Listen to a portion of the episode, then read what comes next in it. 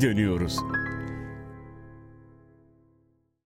Geri dönüyoruzdan herkese merhaba. Geri dönüyoruz. Kelimenin tam anlamıyla adına layık bir bölümle geri dönüyor. Uzunca bir aradan sonra bizler burada olmayı çok özledik. Ben Mahir Insüleriş ve kıymetli hocam Töre Sivrioğlu'yla yeniden mikrofonların başına geçtik. Töre hocam nasılsın? İyiyim Mahir. Sen nasılsın? Neler yaptın görüşmeyeli?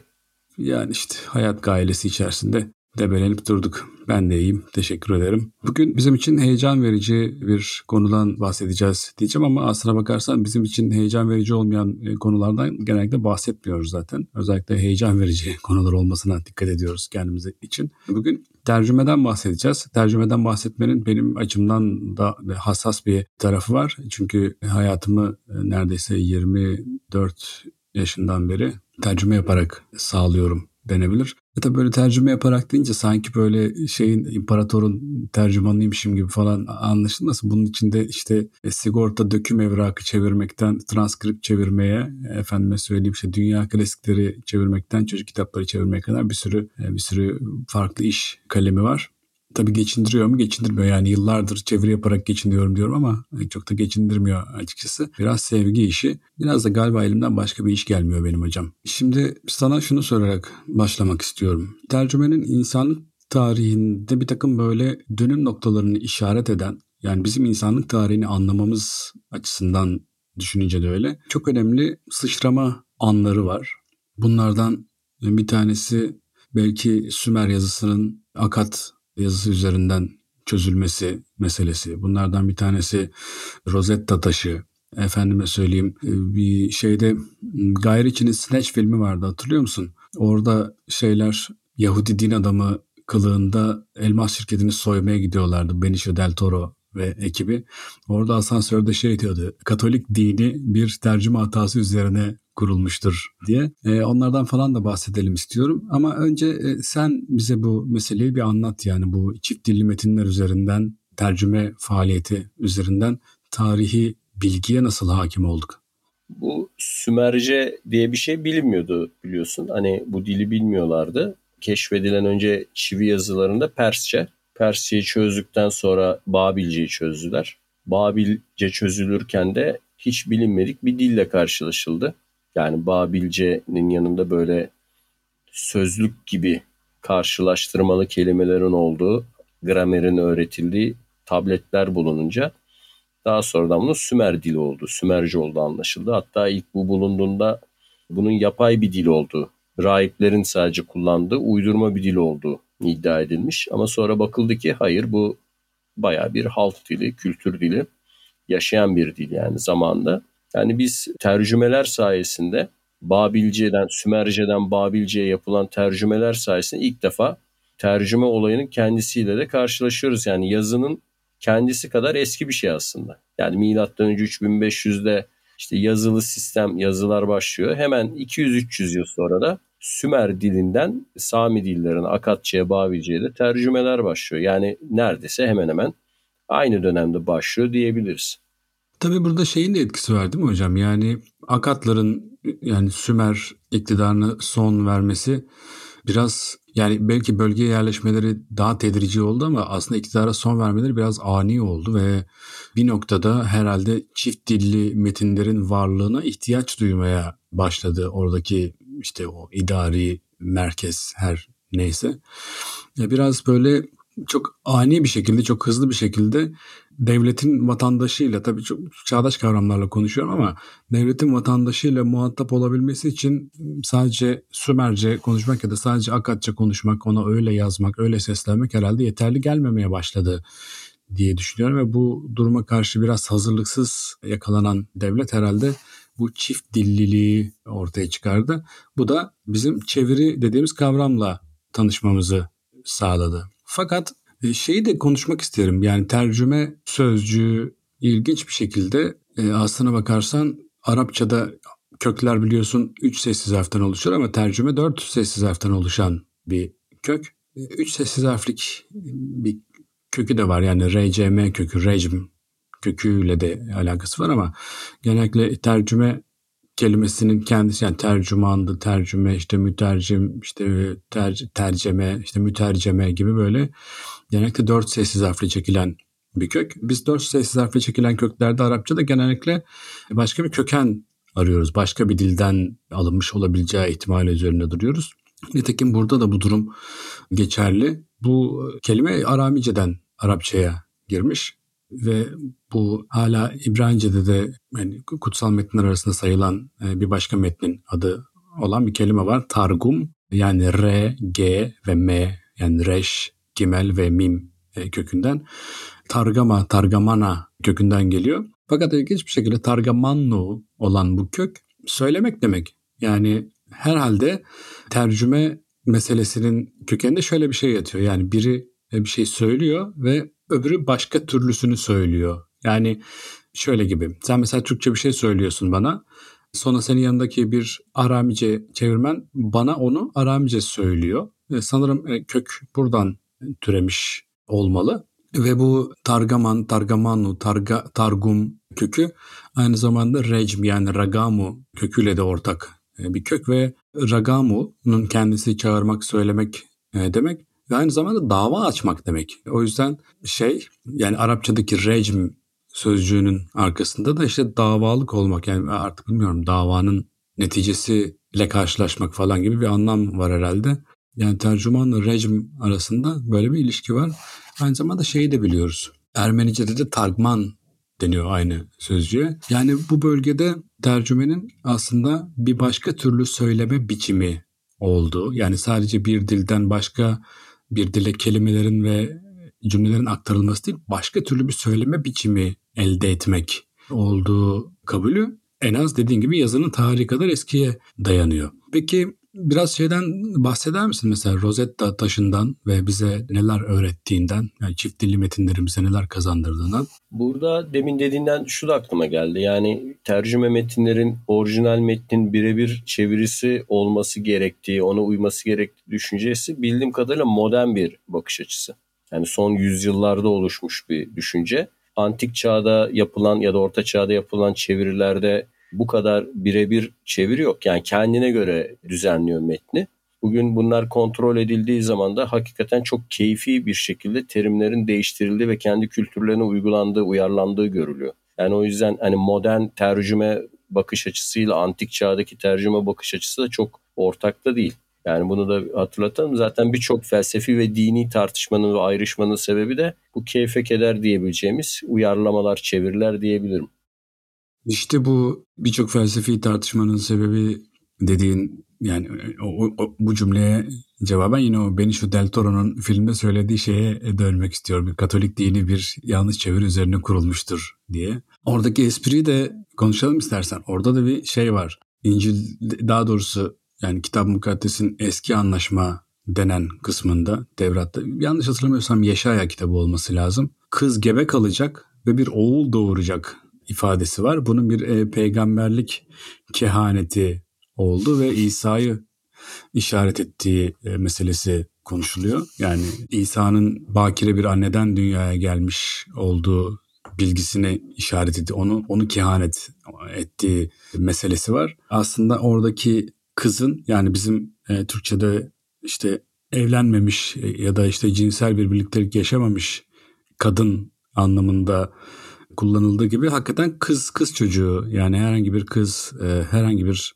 genç kız yani e, yani onun fiziki işte cinsel deneyimine bir e, gönderme yapmadan kız Yunanca'ya çevirenler genç kız diye çevirmek yerine bakire diye çevirmeyi tercih ediyorlar. Evet, Antik bu, çağda. Yani bu işte Septuagint denen klasik Yunanca çevirisinde kitap mukaddesin bu mesele kız yerine bakire kız, kız olan kız diye çevrildiği için oradan işlerin bir daha geri dönülmez şekilde karıştığına dair bir takım görüşler var. Şey iddiası da vardır. Hani İbrahim'in ateşe atılmasının ateş kelimesiyle biliyorsun aslında İbrahim'in Ur kentine gitmesi Hı-hı. bir de karıştığını da söylerler. Yani o orada da bir karışıklık yaşandığı söylenir. Onda bir tercüme hatası oldu.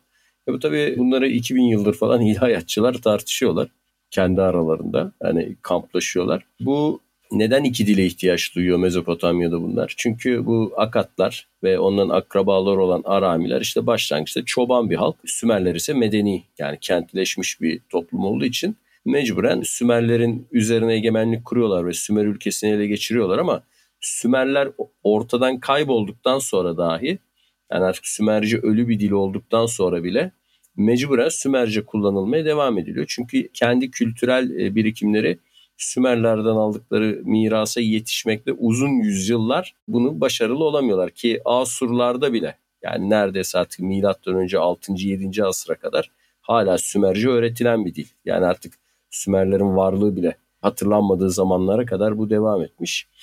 E, bu da tabii bize şey avantajı sağlıyor yani farklı kültürler arasındaki e, o dil transferi sayesinde biz kaybolmuş dilleri ve uygarlıkları buluyoruz. Rosetta taşı da böyle.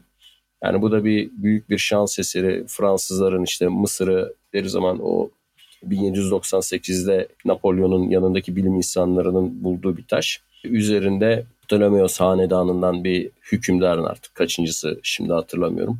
Yedinci Ptolemeos mu beşincisi mi şimdi hatırlamıyorum. Onlardan birinin tahta çıkmasının şerefine bir kutlama mesajı var. Bunun tabii üstü bir kısmı Yunanca ve rahatlıkla okunabiliyor. Ama diğer kısımları da işte e, hieroglif ve gene yanlış hatırlamıyorsam hieratik Mısır yazısında. Hieratik mi demotik mi hocam?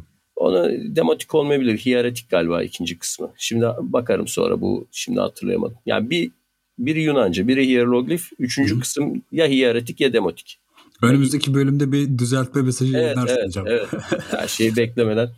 Şimdi hieroglifler biliyorsun yani insanlar böyle bir yazı olduğunu biliyorlardı ama bunun yazı olup olmadığını bilmiyorlardı. Yani Sultanahmet'te her gezinen kişi dikili taşa şöyle dönüp de oradaki o akbabaları işte baykuşları şekilleri görmüştür. Bunlar daha çok büyü sanılıyordu, muska sanılıyordu işte şehirleri depremlerden koruyan, ne bileyim işte vebadan koruyan, salgın hastalıklardan, yılan zehirinden vesaire koruyan tılsımlar olarak görülüyordu. Ya da işte öte dünyalar açılan kapılar, ruh göçü vesaire gibi şeylere inananlar vardı. Bu hermenötik o hermesçiler falan böyle şeylere inanıyorlardı. Hatta bunlar çözülüp de bunların senin bahsettiğin o e, şey metinler vardı ya hani transkript çevirdim, dava dosyası çevirdim falan. Hieroglifler deşifre edip de bunların çoğunun alacak verecek meselesi, boşanma, velayet tartışmaları olduğu anlaşıldığına büyük bir hayal kırıklığı yaşandı yani 1800'lerde. Çünkü bunlara böyle çok bel bağlayan mistik hareket vardı. Kabul etmek istemediler yani bu kadar basit sıradan gündelik olayların aktarıldığı bir yazı sistemi olduğunu yani alelade konulara da değinen. Neyse orada tabii bu konu aslında imparatorluklar anlaşılmadan aktarılamayacak bir mesele. Çünkü bunlar birçok etnik grubun, birçok dilin, çeşitli farklı toplulukların bir arada yaşadığı devletler. Yani Ptolemaios Mısır'ı, ne bileyim işte Mezopotamya'da Sümer, Akat, Akat İmparatorluğu, Asur İmparatorluğu, Persler. Perslerde de üç dilli ya da iki dilli bilingual, trilingual dediğimiz çok yazıt var. E bu ayrıca devletin propaganda kanalı yani şeyde propaganda için kullandığı bir metot. İmparatorluk içinde kullanılan bütün temel diller, baskın diller, çok konuşulan yaygın dilleri hepsinde propaganda yapmak, hepsinde işte hükümdarı övmek, her yere ulaşmasını sağlamak o dönem yazıtlarda, kitabelerde hatta paraların, sikkelerin üzerinde de iki dil, üç dil şeyleri rastlıyoruz. Hititlerde bilinir mesela 8 dil. 1, 2, 3 değil 8 dil birden e, devlet arşivlerinde çıktı. İmparatorluk içerisinde ne kadar işte topluluk varsa hani ulus demeye şimdi dilim var mı yani yanlış bir terim kullanmayalım. Ne kadar farklı etnik grup, ne kadar farklı topluluk varsa hepsinin diline bir şekilde merkezi yönetimin imparatorluğun seslendiğini görüyoruz. O yüzden bunlardan yüzlerce binlerce örnek var yani bu bölgede. Hocam peki yani bu mesele yani idari bir mesele olarak yani iki dilin genellikle idari bir mesele olarak doğduğunu, çeviri denen şeyin idari bir mesele olarak doğduğunu gözlemliyoruz çeviriye dönüp baktığımız zaman ama daha sonra yani eğitimin de olmazsa olmaz meselelerinden birine dönüştüğünü yani sadece bu işte ne bileyim okullarda işte yani yine anakronik bir kelime kullanacağım ama işte medreselerde, kurslarda, şuralarda, buralarda bir meseleye dönüşmesi de bizim dünya tarihinde, felsefe tarihinde, kültür tarihinde önemli sıçramaların e, olmasına sebep olmuş. Yani eğer çeviri olmasaydı işte eski Yunan işte etrafındaki diğer medeniyetlerin e, düşünce okullarıyla hiçbir zaman tanışamayacaktı. Eğer e, çeviri faaliyeti hiç gerçekleşmeseydi Arap dünyası, Doğu dünyası e, Yunan felsefesiyle hiçbir zaman tanışamayacaktı.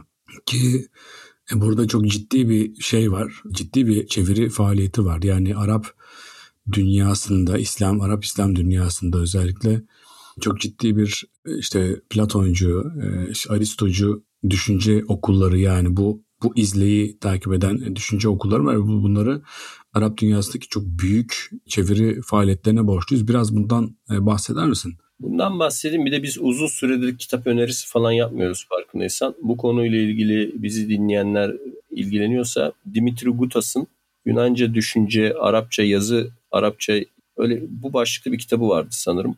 Bu kitabı temel kaynaklardan biri olarak gösterebilirim. Yani bu konuyla ilgilenenler mutlaka Dimitri Gutas'ın bu kitabını bulup oku, okusunlar. Şimdi bu bahsettiğin konu yani örneğin idari çevirilerden kültürel, felsefi, bilimsel alana doğru bu işin kayması tabii aslında bu Yunanlılarda pek yok. Yunanlar şeyler çok meraklı değiller. Başka dilleri öğrenmeye yani Babil, Mısır dillerini inceleme, öğrenme çok meraklı değiller. Ee, Yunan kültüründen bize kalan belgelere baktığımızda inanılmaz derecede ilgisiz olduklarını görüyoruz. Babil diline, işte Mısır diline. Örneğin işte Herodot yüzlerce sayfalık bir tarih yazısı bırakıp işte Medlerden iki kelime, Mısır dilinden işte üç kelime, Frig dilinden bir kelime falan böyle kaydetmiş. Böyle çok ilgili değiller. Yani okuyorlarsa, öğreniyorlarsa, çeviriyorlarsa da bunları bize yazılı olarak bırakma konusunda yani Yunan kültüründe böyle bir şey görmüyoruz. Fakat Yunan'dan kalan mirasın diğer dillere çevrilmesine çok yoğun bir faaliyet görüyoruz. İşte bunun çok fazla izi var. Bu bilimsel alandaki çeviri faaliyetleri de aslında İran'da başlıyor. Yani Dimitri Gutas'ı okuduğumuz zaman onu ayrıntılı bir şekilde anlatır. İranlıların şöyle bir inanışı var. Yeryüzündeki bütün bilimlerin, bütün felsefenin, bütün düşüncenin Avesta'dan, Zerdüş'ten kaynaklandığını inanıyorlar. Yani kendilerini dünyanın merkezi olarak kabul ediyorlar. Nerede ne varsa bu bir şekilde Avesta'dan çalındı. İşte İskender geldiği zaman Persepolis'i yaktı, yıktı. Avesta'nın da işte 24 bin bilmem işte manda derisine yazılmış nasklarını aldı götürdü ve Yunanistan'da bilim böyle yükseldi. Böyle bir iddiaları var. Bu antik bir iddia. Yani yeni modern İranlı milliyetçi tarihçilerin uydurduğu bir şeyden bahsetmiyorum. Bu yani Sasaniler döneminden beri söylenilen Zerdüşt kutsal kitaplarında Bundahişin gibi çeşitli Zerdüşti metinlerde geçen bir şey iddia. Ve onlar şöyle iddia ediyorlar. Daha sonra işte çeşitli İran şahları işte Vologases ne bileyim işte birinci Şapur falan filan ya da işte Nuşirevan dönem dönem dünyanın her tarafına şey gönderiyor. Tercümanlar gönderiyor ve bu kitapları toplayıp Yunanistan'dan işte Bizans o zaman Roma'dan ya da Hindistan'dan toplayıp tekrar kendi dilleri olan işte bizim Orta Farsça dediğimiz ya da işte Pehlevice denilen dile çeviriyorlar. Ve işte bu meşhur yani dünyaca ünlü Kelile Dimne e, masalları örneğin Hindistan'dan alınıp Farsça'ya bu şekilde çevriliyor. Çünkü onlar şey iddia ediyorlar bunlar zaten bizimdi. Bizden kaçırılıp Hindistan'a götürüldü ve biz bunları geri aldık diye. Böylece İran'da antik çağın en büyük, en ciddi çeviri faaliyetlerinin başladığını görüyoruz. Bu miras işte doğrudan Araplara geçiyor. Yani Araplar İran'ı fethettiklerinde zaten İran'da 2-3 dil bilen sürekli çeviri faaliyetleriyle uğraşan ve saraya bunun için bu amaçla sarayda görevlendirilmiş bir çevirmen ordusuyla karşılaşıyorlar. Bu Cündi Şapuru'da falan filan bu gelenek zaten var. E, Araplar da bunun faydalı bir şey olduğunu kısa zamanda fark edip bu tercüme faaliyetlerini hızlandırıyorlar. Yani aslında bir anda onların aklına gelen bir şey değil. Onlar zaten var olan başlamış bir tercüme faaliyetlerinin geliştiricisi oluyorlar diyebilirim yani. Bunu e, biraz şeyde de konuşmuştuk hatırlarsan Leyla ile Mecnun meselesini konuşurken onun da yani içeriğiyle, üslubuyla aslında Hint masallarını, Hint hikayelerini andırdığını, hiç Arap e, dünyasına, Arap toplumuna uymayan bir takım böyle motifleri e, olduğunu belki de Hint coğrafyasından, Hintçeden önce belki Farsçaya sonra Arapçaya gelmiş olabileceğini konuşmuştuk.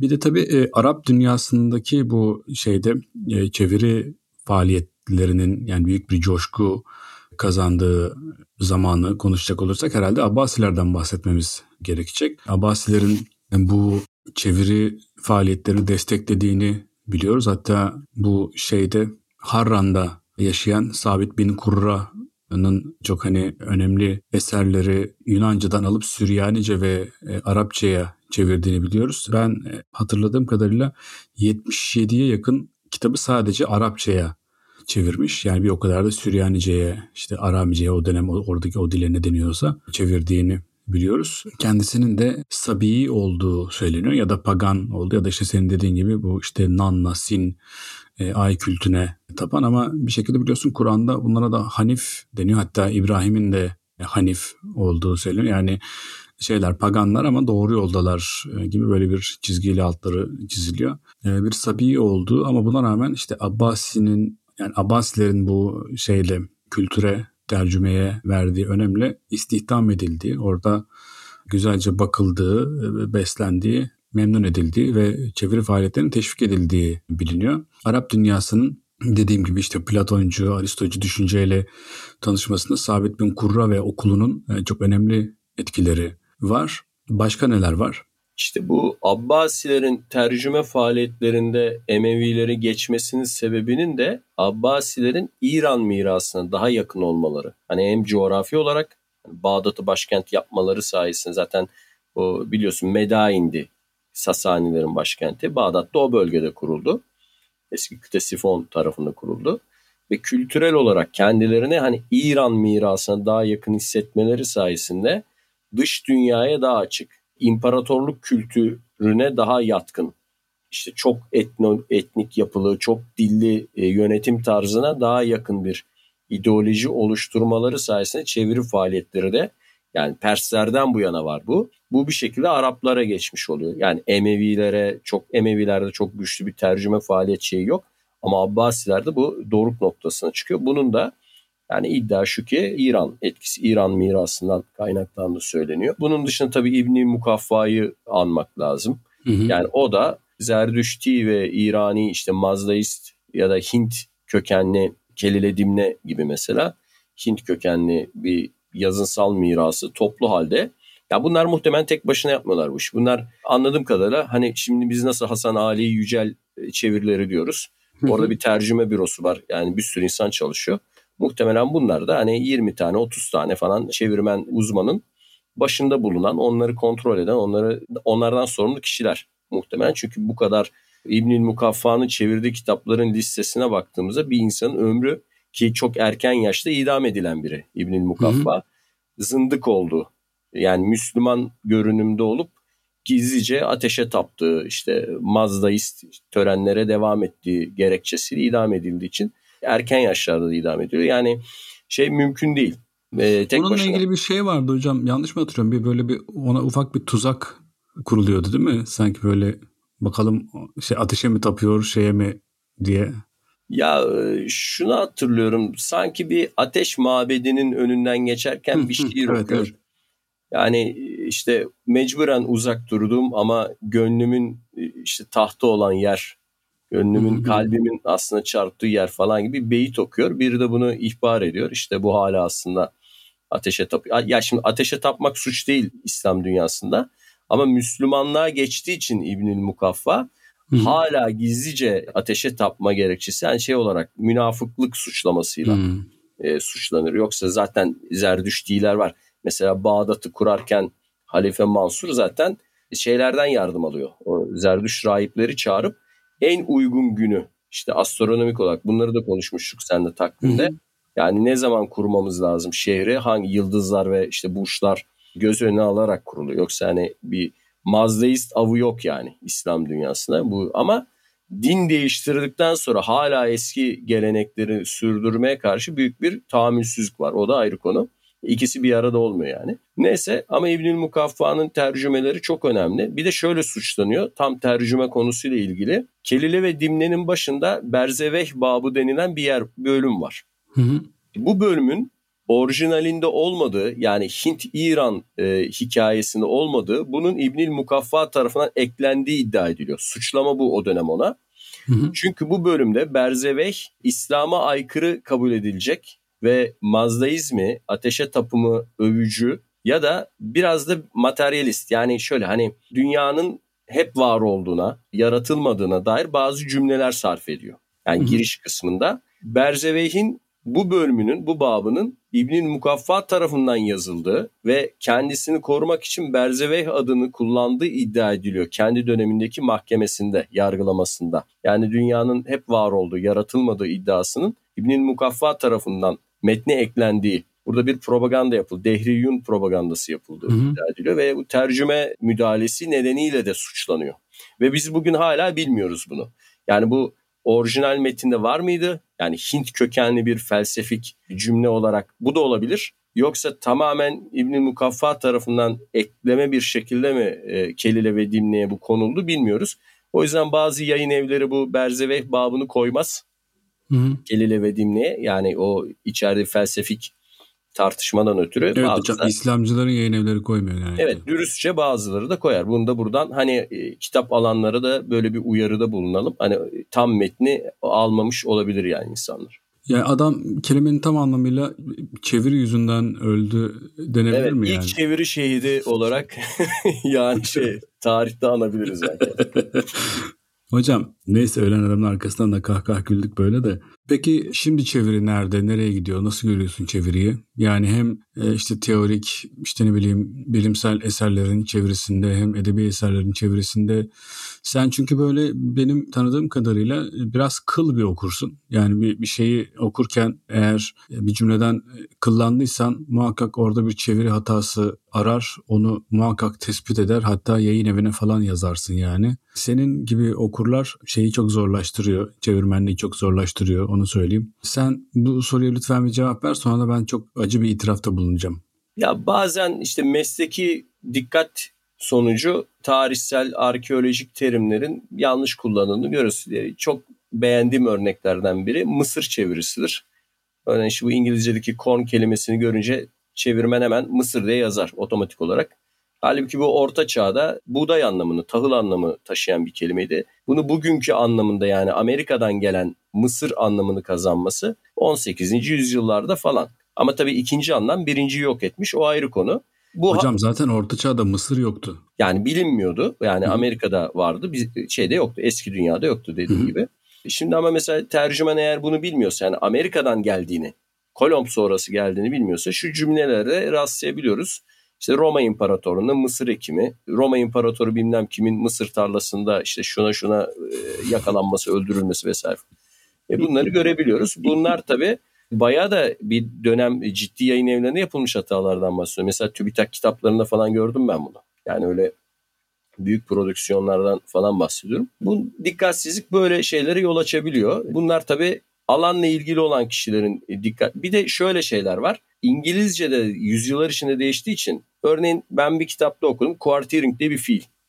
Hı hı. Ya bu dedim nedir nasıl bir fiil bu birkaç şeye de sordum bunu çevirmenler bunu toparlayamadılar. Yani İngiliz dili edebiyatı mezun arkadaşları falan soruyor. Ya quartering de ne yani? Çeyrekleme diye çevirsek bu ne? Şimdi meğer şeymiş. Orta çağda işte insanların cezalandıracakları zaman suçluları ellerini ve ayaklarını aynı anda dört tane ata bağlıyorlar. Ve bu atları bir anda işte koşturtup adamı dört parçaya bölüyorlar. Ya şimdi böyle bir fiil.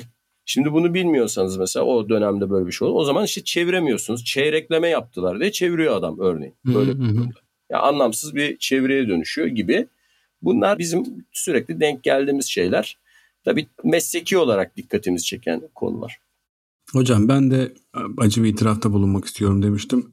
Geçen yıl mı ondan önceki yıl mı bir tane kitap çevirdim. Bir çizgi roman, bir grafik roman çevirdim. Böyle Leonard Cohen hayatıyla ilgili. Teldeki Kuş diye bir şey. Fakat ben çevirirken elimde şeyleri yoktu. Nasıl diyeyim? Görselleri yoktu. Sadece metin üzerinden çevirdim. E, o yüzden görsellere hakim olmadığım için birçok şeyi kaçırmıştım. Fakat bir tane hata yapmışım. Gerçekten böyle insan içine çıkamazsın yani. Şimdi yapımcısıyla o zamanki yapımcılarından birileriyle konuşuyor Cohen. Diyor ki işte yapımcısı senin artık diyor bu işte işte Beatles'tı bilmem neydi falan filan couvert diyor. Fransızcadan çevirdim hocam ben bunu. Couvert'lerini tamam bunları beğeniyorsun güzel oluyor falan filan ama diyor e artık kendi şarkılarını yapman lazım. Ben de bunları albüm kapağı diye çevirmişim hocam. Couvert çünkü kapak demek aynı zamanda. Halbuki şey yani bayağı Beatles coverları falan filan bunlar güzel şeyler. Ama sen artık kendi şarkılarını yap falan diyormuş. Ve kitap o haliyle basıldı. Kitap o haliyle basıldı. Sonra ikinci baskı yaptı yine o haliyle. Sonra ben Bir gün şeye girip baktım işte Goodreads falan gibi böyle kitap e, şey değerlendirme sitelerine. Orada herkesi yazmış. E, yalnız o kapak değil e, cover falan filan diye böyle herkes aynı şeyi yazmış. Ve böyle şey sağda solda bu kitabı çevirdim bile diyemiyorum artık. O kadar kötü bir hata yapmışım ki her insan içine çıkacak yüzüm kalmamış yani. bir de üstelik yani o o anlam herkesin bildiği anlamı. Senin bildiğin evet, evet. çok az kişinin Evet evet Sa- saçmalık işte yani böyle şey. Yayın evine işte mail attım dedim ki eğer üçüncü baskı falan yaparsanız lütfen ama lütfen bana haber verin bunu düzeltelim. Çünkü benim çoluğum çocuğum var yani yarın öbür gün karşıma çıkacak baba ne yaptın diyecek. Allah'tan bu çeviri hatasından dolayı olsa gerek bir daha baskı yapmadı kitap. Ama yani çeviri hayatımın en skandal, en fahiş hatalarından biri yani. Ama şey biliyorsun bazen öyle hatalı şeyler orijinalinden daha değerli hale geliyor. Mesela neydi o bir daktilo vardı bir harfi yanlış basan o millet onu arayıp arayıp duruyor yani. Doğrusun değil de hatalı sürümünü piyasada daha çok arıyorlar. İleride de senin o doğru, doğru çeviri yerine yanlışı daha çok değer kazanabilir yani. İnşallah hocam kaybettirdi. Ya, malum insanın hata yaptı çeviri falan diye ayrıca şey yapabilirler yani. Ya hat, hata yapıyorumdur tabii ki ama tabii. yani şimdi kimsenin üstüne de atmaya çalışmıyorum. Biraz da bu işler editörlük işi değil mi yani? Ben hata yapacağım, editör onu yakalayacak falan değil midir bu işler yani? Yani biraz e, şimdi çok üretkenlikle ilgili bir durum bu. Yani e, bunlar mutlaka oluyor. Bütün yayınlarımızı bilimsel yayınlarda insan isimlerini aktarırken yanlış aktarıyoruz. Matbaa hataları oluyor, bilgisayar azizli oluyor. Yani onlar oluyor. Mesela ben inatla bir piramit var mesela. Meydum piramidi. Meydum piramidi de yazıyorum. Bilgisayar onu medium, medium diye, diye medium diye düzeltiyor çıkmış mesela bir yayında vesaire çıkmış galiba. Medium yapmış onu yani. Hani ben de fark etmemiş. Ya medium olur mu ya? Medium bu demiş. Kendisi düzeltmiş. ya bizim piramit oldu medium piramidi yani. Me, me, medium memiş mi vardı? Öyle biri var ya. Bu bildiğin öyle çıkmış yani. yani. Bunlar her zaman oluyor. Gözden kaçabiliyor yani normal. Üretkenlikle ilgili. Üretiyorsan mutlaka bunlar başına gelecek. Hocam söyleme sayıp geçen seneler yaklaşık 10 tane kitabın çıkmasına sebep olmuşum doğrudan ya da dolaylı olarak işte yazdıklarım, evet. çevirdiklerim bilmem ne falan filan. Fena değilim bence. Evet bir Said bin Kurra şeyinde. Bizim öyle okulumuz falan da yok yani şöyle çoluğa çocuğa çevirtelim yani. Hocam e şimdi yavaştan dükkanı kapatmak üzereyiz ama aslında bir bir sürprizden de bahsedelim istersen. Biz İstanbul'da e, seninle e, gizli gizli buluşup bir takım video kestler çektik. Onlar da yakında şey olarak görüntülü ve aynı zamanda sesli olarak yani görüntülüsü ayrı platformda, seslisi ayrı platformda olmak üzere. Yakında onlar da yayına girecek. Onu da küçük bir duyurusunu yapalım. İnsanlar senin o gül yüzünü, pembiş yanaklarını böylece görebilecekler artık ve evet inanmıyorlarmış zaten benim var inanmıyorlarmış hocam senin evet. var olduğuna benim sesimi değiştirerek e, konuştuğuma e, inananlar varmış. Keşke öyle olsaydı. Yani keşke senin anlattıklarını sesimi değiştirerek bile olsa ben anlatabiliyor olsaydım. Bu bu yakıştırmayı e, şahsıma iltifat kabul ediyorum. Keşke öyle olsaydı ama ne mutlu ki varsın, ne mutlu ki karşımdasın. Şimdi orada Sokrates stüdyolarında eşsiz e, bölümler kaydettik. Onları da yakında izlemek ve dinlemek imkanı hasıl olacak. Söylemek istediğim bir şey var mı hocam son olarak? Yok iyi oldu. Uzun süredir görüşmüyorduk. Özlemiş misin beni? Tabii tabii. Ö- özlemez olur muyum? Ya bir de bu tür konuları konuşacak insan bulduğumuz zaman tabii ayrıca da mutlu oluyoruz. Sadece bir eski arkadaşı görmenin yanı sıra. Ben de seni özlemişim hocam. Sensiz saadet neymiş tatmadım bilemem ki diyerek bu bölümümüzün de artık nihayetlenmesi lazım. Şimdi geri dönüyoruz. Geri döndü. Bundan sonra her hafta yine ölmez sağ kalırsak bu işi sürdürmeye çalışacağız gittiği yere kadar. İlgi duyan, ilgi gösteren, teveccüh gösteren herkese teşekkür ederiz. Bir geri dönüyoruzun daha sonuna geldik. Böylece haftaya yeniden görüşmek dileğiyle Hepiniz hoşçakalın. Sevgiler, selamlar.